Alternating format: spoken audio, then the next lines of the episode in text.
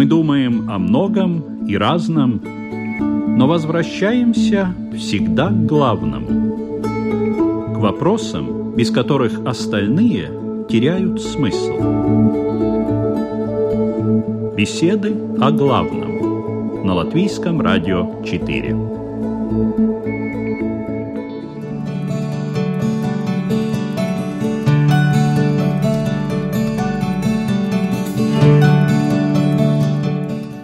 Здравствуйте, дорогие радиослушатели! В эфире программа «Беседы о главном» в студии журналист Людмила Бавинска.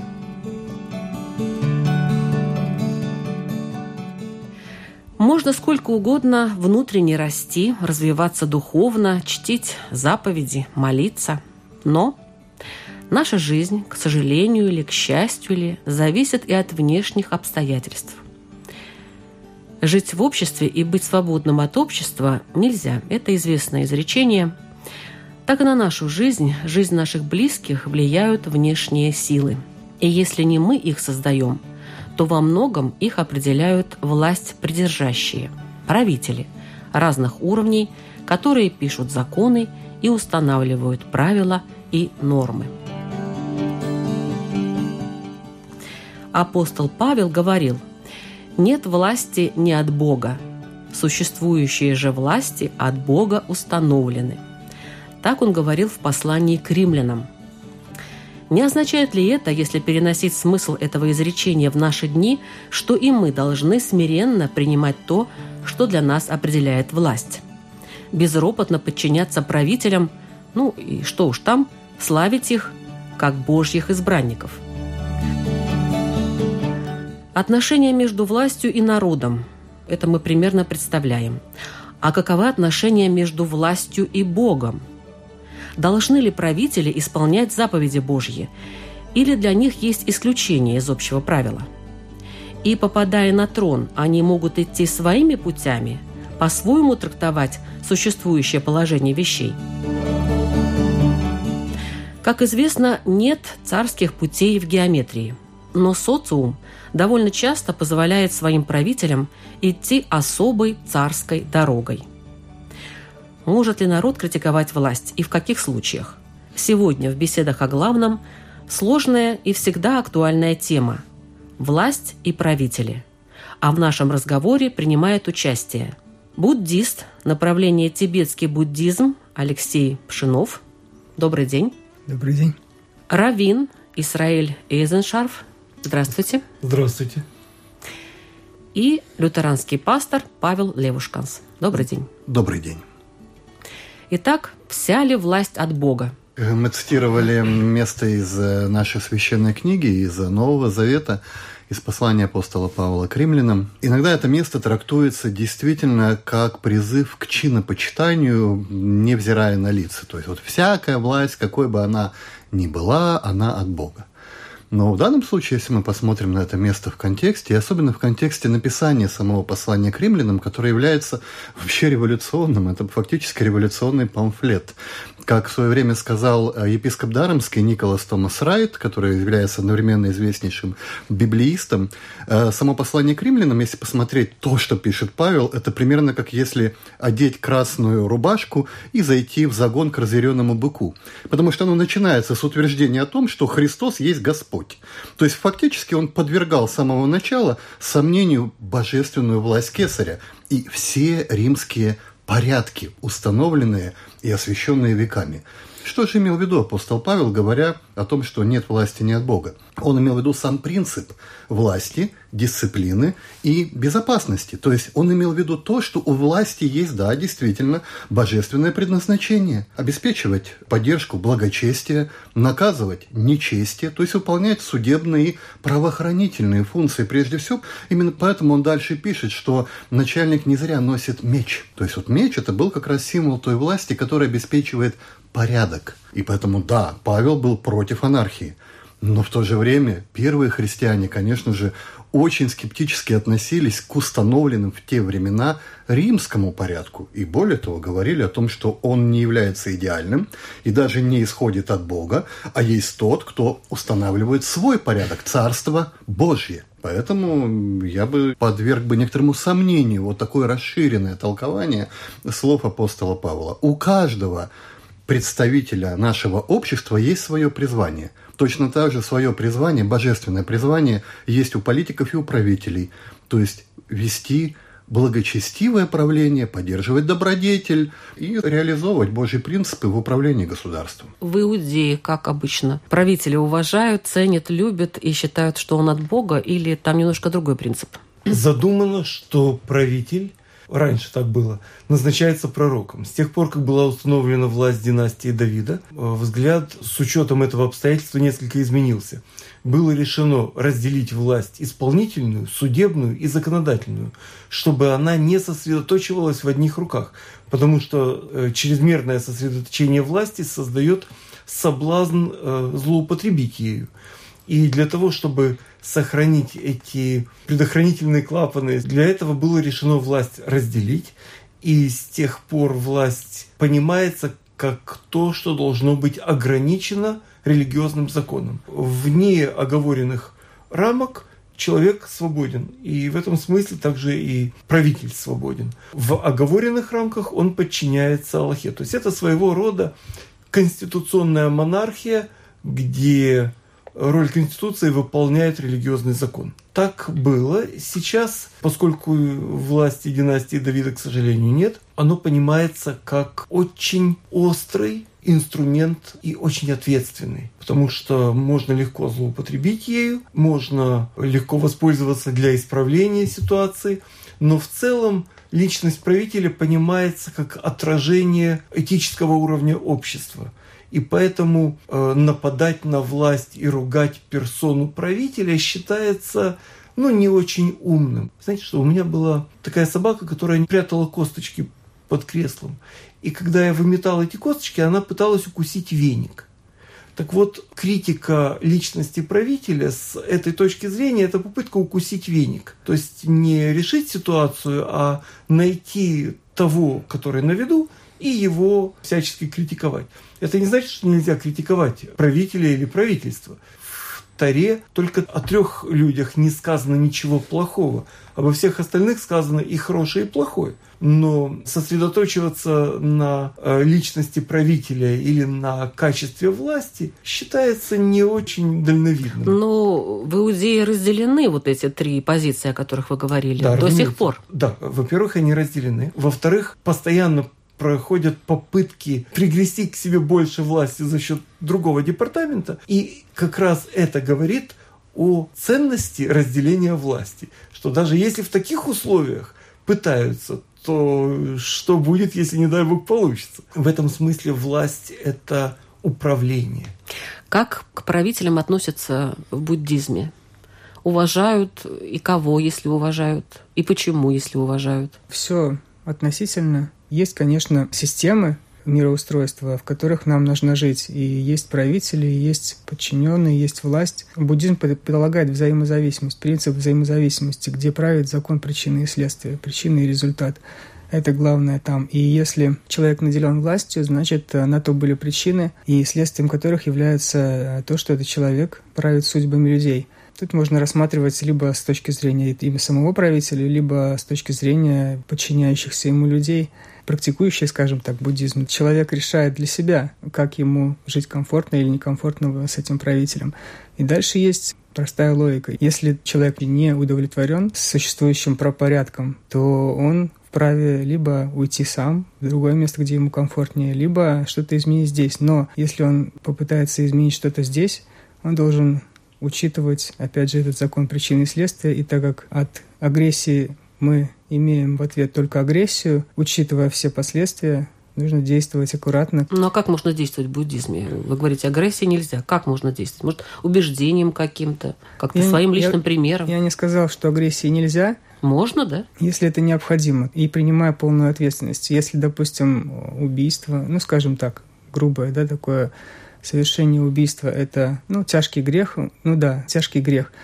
Буддизме, если практикующий осознает, что он совершает что-то, он знает, что он, значит, ему воздастся. И поэтому от этого он старается уйти максимально. И если же не удается, то дальше идет другой вопрос, как с этим жить. Если сделать ничего невозможно, и человек претерпевает, можно сказать, страдания, то надо искать возможность духовного роста в тех условиях, которых он находится. Ну, даже в угнетенном ситуацию, состоянии. какая она есть, и, э, так сказать, медитировать, и призывать спокойствие в свою Практиковать, душу. да, практиковать. Да, ну, э, думать, что делать. медитировать, М. а практиковать добродетель. А, любовь и мудрость. Эти два фактора, любовь, сострадание, с одной стороны, как метод, и мудрость главную роль играет в жизни практикующего. И практикующий может быть как правителем, еще раз, да, подчеркиваю, у которого больше власти и больше, значит, возможностей ошибиться. И он должен это понимать. И если он правитель ошибается, то последствия будут гораздо больше, чем если ошибается простой Ну, человек. это мы уже обсуждаем Мгм. личность правителя. Кстати, Ну да. вот я хотела об этом тоже спросить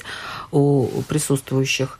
Павел, вот какими качествами, по вашему мнению, должен обладать власть придержащий? Какими он должен обладать? И что чаще всего толкает людей к обладанию властью? Почему люди стремятся к этому?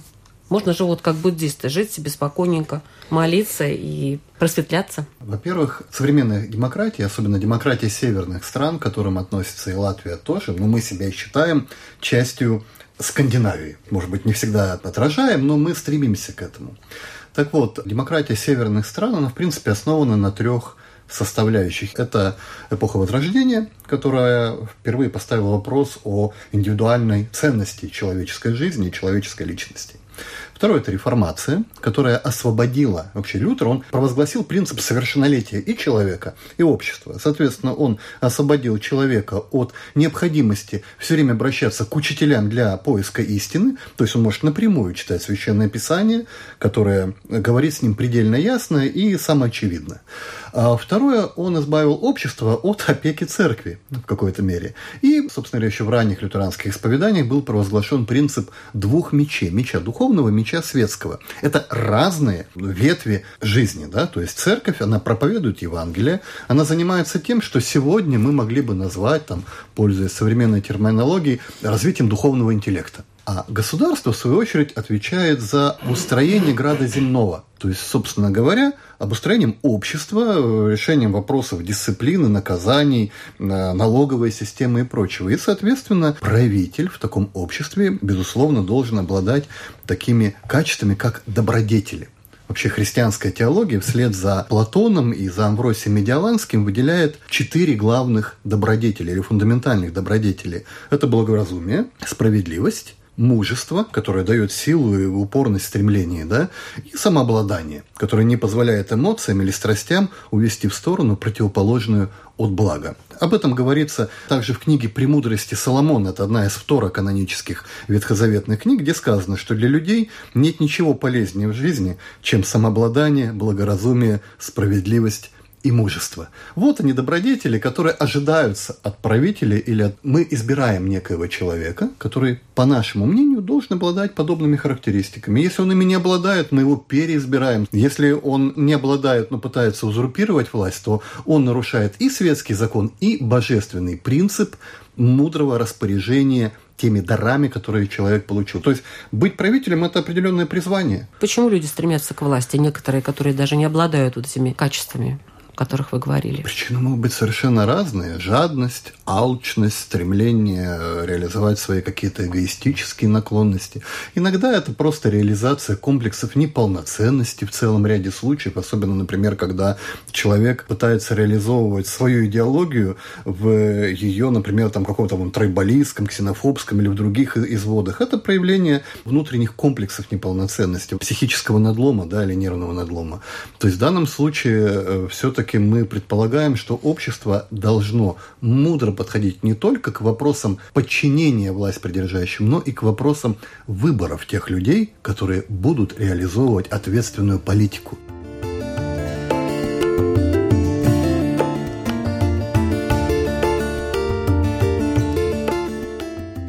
Равин Израиль, вот как не ошибиться в этой ситуации? Ведь э, то, что сейчас рассказал э, пастор Павел, э, это все понятно, но как отличить вот этого волка в овечьей шкуре? Ведь это очень часто бывает. Приходит такая овечка, а на самом деле оказывается волком. Действительно сложно, но есть хороший метод. Надо посмотреть, как себя человек вел, когда у него, с его точки зрения, была полнота власти хоть в каком-либо вопросе и как себя чувствовали его подчиненные. То есть те люди, на которых он эту власть распространял. Оценить человека, когда он в ситуации партнерской, равной или подчиненной, сложновато. Вот когда ему дать хоть немножко власти, когда ему дать немножко свободы и пользоваться, тогда только можно увидеть, как он готов распорядиться этой властью. И в этом смысле практика его управления, стиль его управления, это и есть критерий истины – когда он был там начальником, как чувствовали себя его коллеги, как подчиненные, как клиенты, если речь идет о каком-то виде услуг. И через это оценить. Но говорят, что человек меняется, вот он получает большую власть.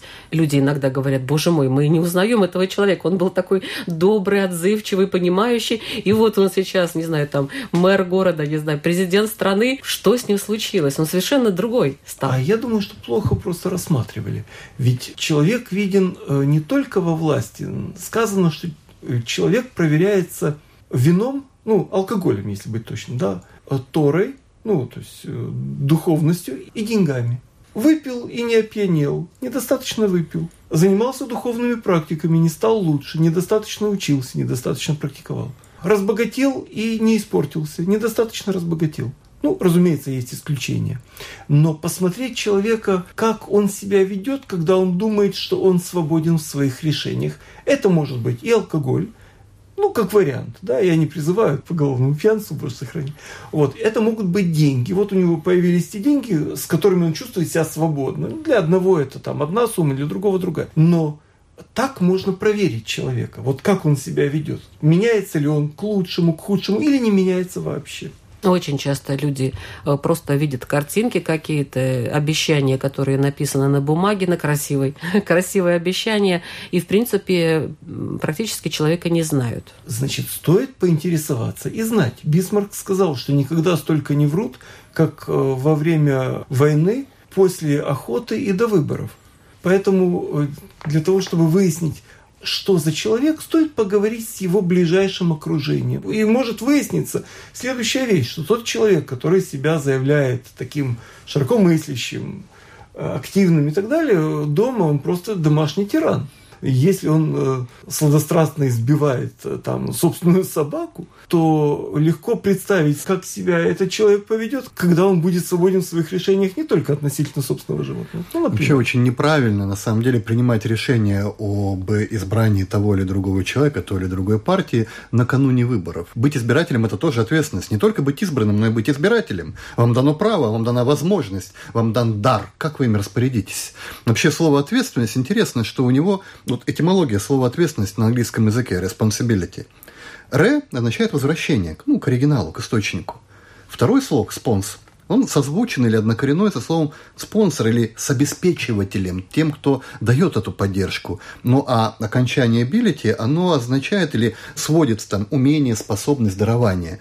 Если мы сложим все три части, то получим очень интересное определение слова ответственность. Возвращение дарования данного нам – к источнику. Иначе говоря, отчетность относительно использования своих талантов и способностей, передавшим эти дарования. Так вот, жить в демократическом обществе – это дар. Быть избирателем – это дар. Нужно смотреть в течение всех пяти или четырех, там, в зависимости от избирательного цикла лет, как тот или иной человек, та или иная партия, та или иная политическая сила себя вела, какие решения принимала, насколько она была отзывчивой по отношению к своим избирателям, что она транслировала вот в это время не за полгода до выборов, а в течение всех четырех лет. И на основании этого же принимать вдумчивое решение. Алексей, как вы голосуете обычно? Какая власть вот вам нужна? Как вы ее видите? Как вы ее выбираете? Ну, здесь. Вы же живете все-таки в Латвии. Да, я, я живу в Латвии. Но я на самом деле ну, мало интересуюсь политикой и мало знаю политиков в Латвии. Но вы голосуете? Вы их я выбираете? голосую, да. Ну, На основании чего? Вот где вы находите эту информацию? Но в средствах массовой информации вот в основном, конечно. В этих же брошюрках, да, с принципе, красивыми фотографиями. В принципе, да. Ну и стараюсь выбрать из всех зол меньше. Ну или... Ну, Что такое со стороны позиция. буддиста э, меньшее зло? Надо выбрать, наверное, человека, который принесет меньше зла. Конечно, проанализировать ситуацию всех кандидатов, если мы и говорим о кандидатах, о партиях, там, где мы видим наименьшее желание власти и богатства, и наибольшее желание помочь, действительно помочь окружающим, вот за того, наверное, и следует голосовать. То есть мы смотрим, обладает ли этот человек мудростью, не только бравадой, но обладает ли он способностью тоже выполнить свои обещания. Ну, видно и по его действиям, если мы следим за этим человеком, то видно по его действиям, он действительно способен или нет. Ну и, как сказали, да, коллеги, если он действительно в доме, там, избивает собаку и так далее, то, естественно, за такого... А если он любит кошек? Ну, это уже... Это уже плюс, да? Не, не важно, кому как кошки нравятся, значит, будет за него это... В общем, я к тому, что власть придержащий человек должен осознавать ответственность и а прежде всего он должен делать это не для себя, для других.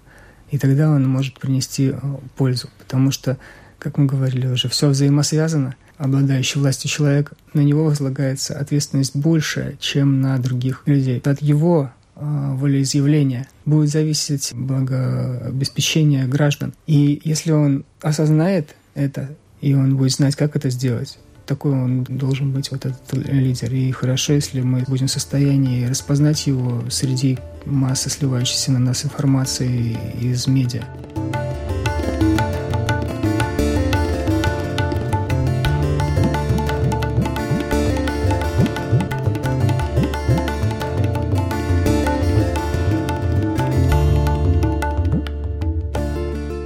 А как вы считаете, правитель, он э, должен быть человеком религиозным, верующим, или это не обязательно для такой должности?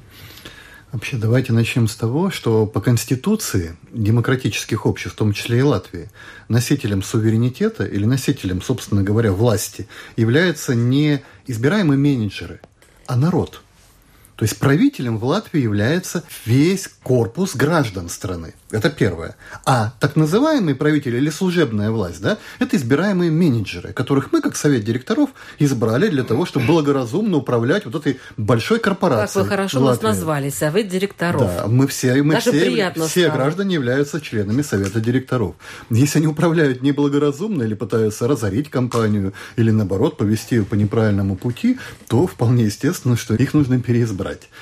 Что же касается религиозных убеждений, то, как мы уже говорили, да, существует все-таки некоторая автономия. И хорошо, если это верующие люди. Это хорошо. Мы только рады, если наши интересы, как верующих людей, например, представлены в парламенте. И они, кстати говоря, представлены. Есть люди, которые являются воцерковленными членами той или иной церкви, той или иной конфессии, которые в ряде случаев принимают определенные решения, руководствуясь в том числе и своими вероубеждениями. Ну, то есть по каким-то гражданским вопросам вопросам. Это неплохо. Но самое главное все-таки в том, чтобы они исполняли качественно свое предназначение для всего общества, которое состоит из верующих и неверующих, из христиан, и иудеев, из буддистов, и мусульман, и самых разных людей.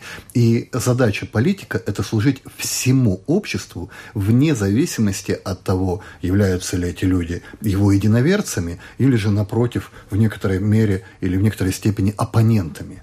Ну вот, за что в данном вопросе мне кажется, что хорошо, если он верующий, но главное, чтобы он свою веру не ставил выше своего а, призвания как политика, как руководителя страны. Нет, но я как раз-таки имела в виду, что человек э, верующий, религиозный, он как минимум знает заповеди, хотя бы есть какой-то страх, если... Это, между скажем, нами говоря, иногда бывает так, что верующий человек начинает э, защищать интересы своей корпорации, в данном случае своей общины, своего направления в ущерб другим людям. Вы согласны? И вот это было бы очень неправильно. Вы согласны? Ну, действительно, э, защита корпоративных интересов за счет интересов общества, действительно, это ну, вариант онкологии социальной. И мы видим пример этому. Но это не связано вообще-то ни с религией, ни с церковью. Нет, это, оно не связано. Оно это может немножко быть, оно шире, может быть связано. намного шире. Вернее. Конечно, конечно. Оно может быть связано. В этом смысле я с Павлом абсолютно согласен. Единственное, э, что Дело в том, что мы э, рассуждаем о демократии как об аксиоматически положительном понятии. А э, еврейская традиция видит необходимость демократии только на муниципальном уровне. А уже в вопросах управления не городом, а страной, государством, требуется с еврейской точки зрения не демократический подход, когда большинством населения определяется подходящность того или иного лидера с той или иной программой, а требуются специалисты, эксперты, профессионалы. Поэтому установка, что это каждый дурак умеет, это даже я могу, ну вот знаете, как там педагогика, медицина, политика, экономика, искусство, каждый считает, что в этих вопросах не давший ни одного урока, не вылечивший ни одного человека, можно уже о чем-то рассуждать. Это хм, горестное заблуждение. Поэтому стоит вернуться, опять же, к этимологии. Да? Демократия – это власть народа. В условиях демократии правят демагоги. Так же, как педагог – руководитель детей, так демагог – руководитель народа. И правит он, как правило, с помощью инструмента, называемым демагогией. Поэтому часто в условиях демократии приходят к власти демагоги, которые демагогически, пользуясь подтасовкой понятий, манипулируют сознанием народа, которому, конечно, надо обязательно польстить и сказать, что он, разумеется, там э, истина в последней инстанции, источник власти и так далее. На самом деле он не источник власти, а объект власти. И стоит вспомнить, что самые страшные тираны приходили к власти именно демократическим путем, вспомним того же Гитлера. И в этом смысле любые декларации вторичны, потому что ну, в Англии нет конституции, но и не было концлагерей. А в Советском Союзе было пять конституций и очень хорошо написанная, блистательно написанная сталинская конституция 1935 года. Тем не менее, мы знаем, как оно на практике выражалось. Поэтому декларации глубоко вторичны.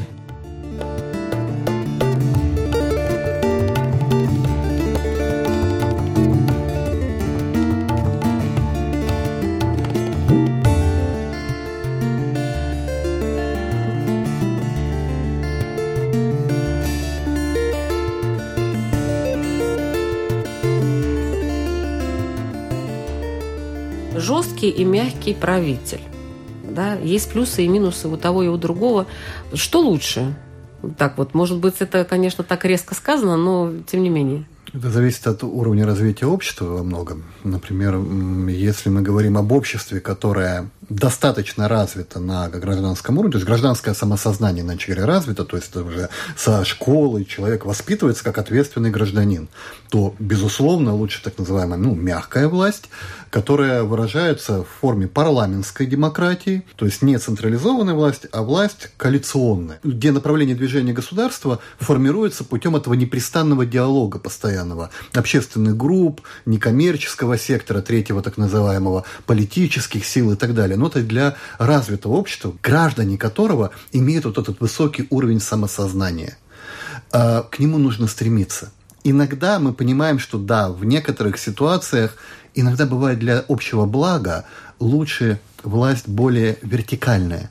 Но это попущение, а не норма. Норма – это все-таки человеческое развитие, чтобы вот каждый из нас вышел на некий новый уровень. Угу. Хотя сейчас я замечаю, вот перед выборами, конечно же, упрощается дискурс, он становится таким более черно-белым, и это удручает. Но, тем не менее, надеюсь, что после выборов мы снова вернемся все-таки к этой цветущей сложности различных мнений, в которой формируется то, что обеспечивает направление движения нашего государства, как части Северной Европы. Ну, в этом смысле для меня образцом является там Финляндия, Норвегия, Дания, некоторые другие страны подобного рода, которые являются странами развитой демократии с высоким уровнем гражданского самосознания, и как следствие для них вот эта вот мягкая парламентская власть является ну, оптимальной формой государственного устройства. То есть жесткий лидер, авторитарный лидер – это… Э, для более примитивного общества, которое не может до конца осознать свою ответственность за принятие своих решений. Угу.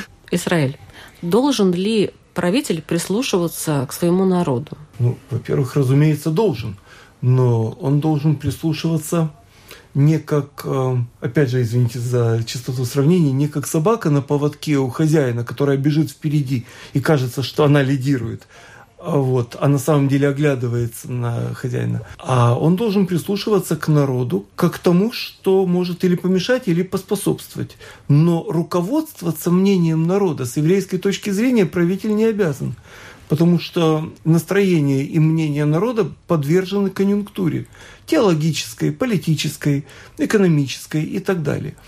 И в этом смысле... То есть правитель всегда умнее своих подданных? Отнюдь правитель не должен быть, не обязательно должен быть умнее, он должен быть, с еврейской точки зрения, благочестивым, гибким и ответственным. Именно в таком смысле. Нравственным лидером. Э, нравственным лидером он должен быть. Да, он может не быть интеллектуально выше всех вместе взятых отнюдь, но нравственным лидером он быть обязан с еврейской точки зрения. Постановка вопроса, он должен быть жестким или авторитарным, мне не представляется оптимальной, потому что есть ситуации, требующие жесткого управления, и есть ситуации, требующие мягкого управления. Мы знаем, что в Англии во время войны были отменены институты демократии.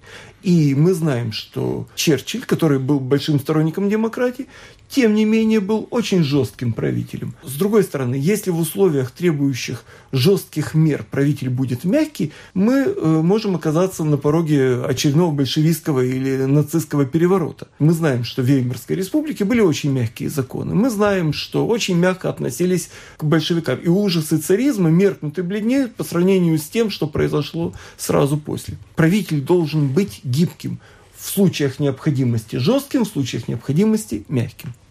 Смена власти, что она дает людям? Надо ли менять власть? Обращаюсь я к представителю буддизма, ну, Алексей. Мне, конечно, остается агрессия, да? Надо ли менять власть? Нет, нет, нет. Почему агрессия? Ну, просто вот скажите, надо ли менять власть? Вот власть не нравится. Если или или все собираются и все уходят просто из нет, этой страны? Если, если есть возможность, меняем. Если нет, терпим. Или уходим, да. То есть какая ситуация? Надо смотреть. Если мы можем без агрессии что-то поменять, ну, как в демократическом государстве, да, как уже говорили мои коллеги, полностью согласен. Если кто-то чем-то недоволен, выражайте свое мнение. Если правитель в состоянии его услышать и там самой идти или дать возможность каким э, другим людям поправить. Это вот и есть, наверное, демократическое Но можно общество. влиять на власть. И нужно ли влиять на власть? Вот я об да, этом, да? Надо влиять, надо влиять конечно, на власть. Если коллективная... Нет такого, что ну что мы сделаем, ну кто нас услышит, ну кому мы там нужны. Нет. Не об этом, наверное, речь. Вообще буддизм э, воспринимается, а вот все как есть, так есть, так и примем, так и будет. Ну, История буддийских государств, наверное, не меньше, скажем так, кровопролитна, чем христианских или каких-либо других, других государств, там, где народ и власть всегда, наверное, будет существовать конфликты и недовольство чем-то. Здесь больше, ну, если мы берем буддизм, то это индивидуальное принятие ситуации, как мы принимаем эту ситуацию. Если мы можем что-то изменить, мы меняем. Если мы не можем ничего изменить, мы пытаемся духовно расти в тех условиях, в каких мы находимся. И если мы берем народ, то ну, здесь есть еще такой аспект, как карма, да, вы знаете. Есть коллективная карма. Коллективная карма живущих, допустим, в России людей, она одна, а в Америке другая. То есть прошлое и будущее рождение, кому суждено родиться в той стране, где есть э, более мягкая структура правления, значит, э, в прошлом были накоплены, может быть, большее количество заслуг для этого. Если мы э, живем в варварском государстве, где преобладают, может быть, ненависть и агрессия, то надо смотреть, что мы натворили в прошлых жизнях. То есть немножко глубже надо смотреть не только в контексте этой жизни, но и больше. Да. Интересно, что в социальной доктрине католической церкви там указано, что, естественно, мы должны следовать законным и правовым нормам, да, настолько, насколько это возможно, до тех пор, насколько это возможно. Но последней мерой народ имеет право на восстание. А перед парламентом Исландии, очень лютеранской страны, э, лежит камень расколотый надвое, который напоминает, что согласно исламским представлением об устройстве государства народ имеет не только право, но и обязанность восстания в случае, если правители забывают о своем предназначении и пытаются поработить народ. Так что, с одной стороны, да, мы обязаны следовать законным методам и менять власть законными парламентскими демократическими методами через выбранные процедуры, но иногда возникают ситуации, в некоторых странах такое было вот буквально на наших глазах, когда эти процедуры не работали. И в этом случае народ уже имеет право на изменение власти путем э, восстания, конечно. Но будем надеяться, что до этого дела не дойдет. По крайней мере, в нашей стране все будет хорошо, демократично, правильно. У нас нет даже никаких предпосылок для и этого. И будут Слава хорошие Богу. правители у нас. да. Будем надеяться, они хотя бы прочитают эти заповеди, которые есть уже во всех многовековых книгах. Э, ну что ж, я подведу итог. В нашем разговоре принимали участие э, представители трех религиозных конфессий. Это лютеранский пастор Павел Левушканс, это раввин Израиль Айзеншарф и э, буддист тибетского направления Алексей Пшинов. И я бы хотела попросить вас, как всегда, как у нас уже принято в нашей программе, задать свой вопрос радиослушателям, чтобы они подумали на тему нашей программы. Приближаются выборы в нашей стране. Задайте себе вопрос, насколько я ответственно подхожу к этому вопросу. Насколько я ответственно подхожу к своему праву избирать. А те, кто баллотируется, насколько я готов сделать политическую деятельность реализацией своего призвания от Бога.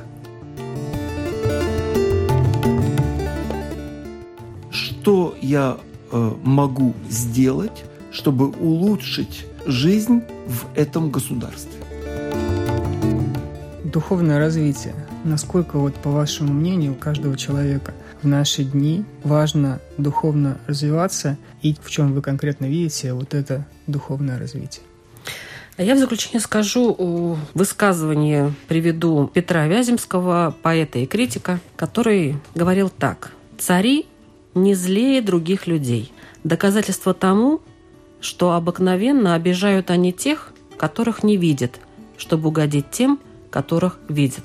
Я очень надеюсь, что всех нас и в этом году, и в следующем, когда будут выборы, все-таки увидят наши правители.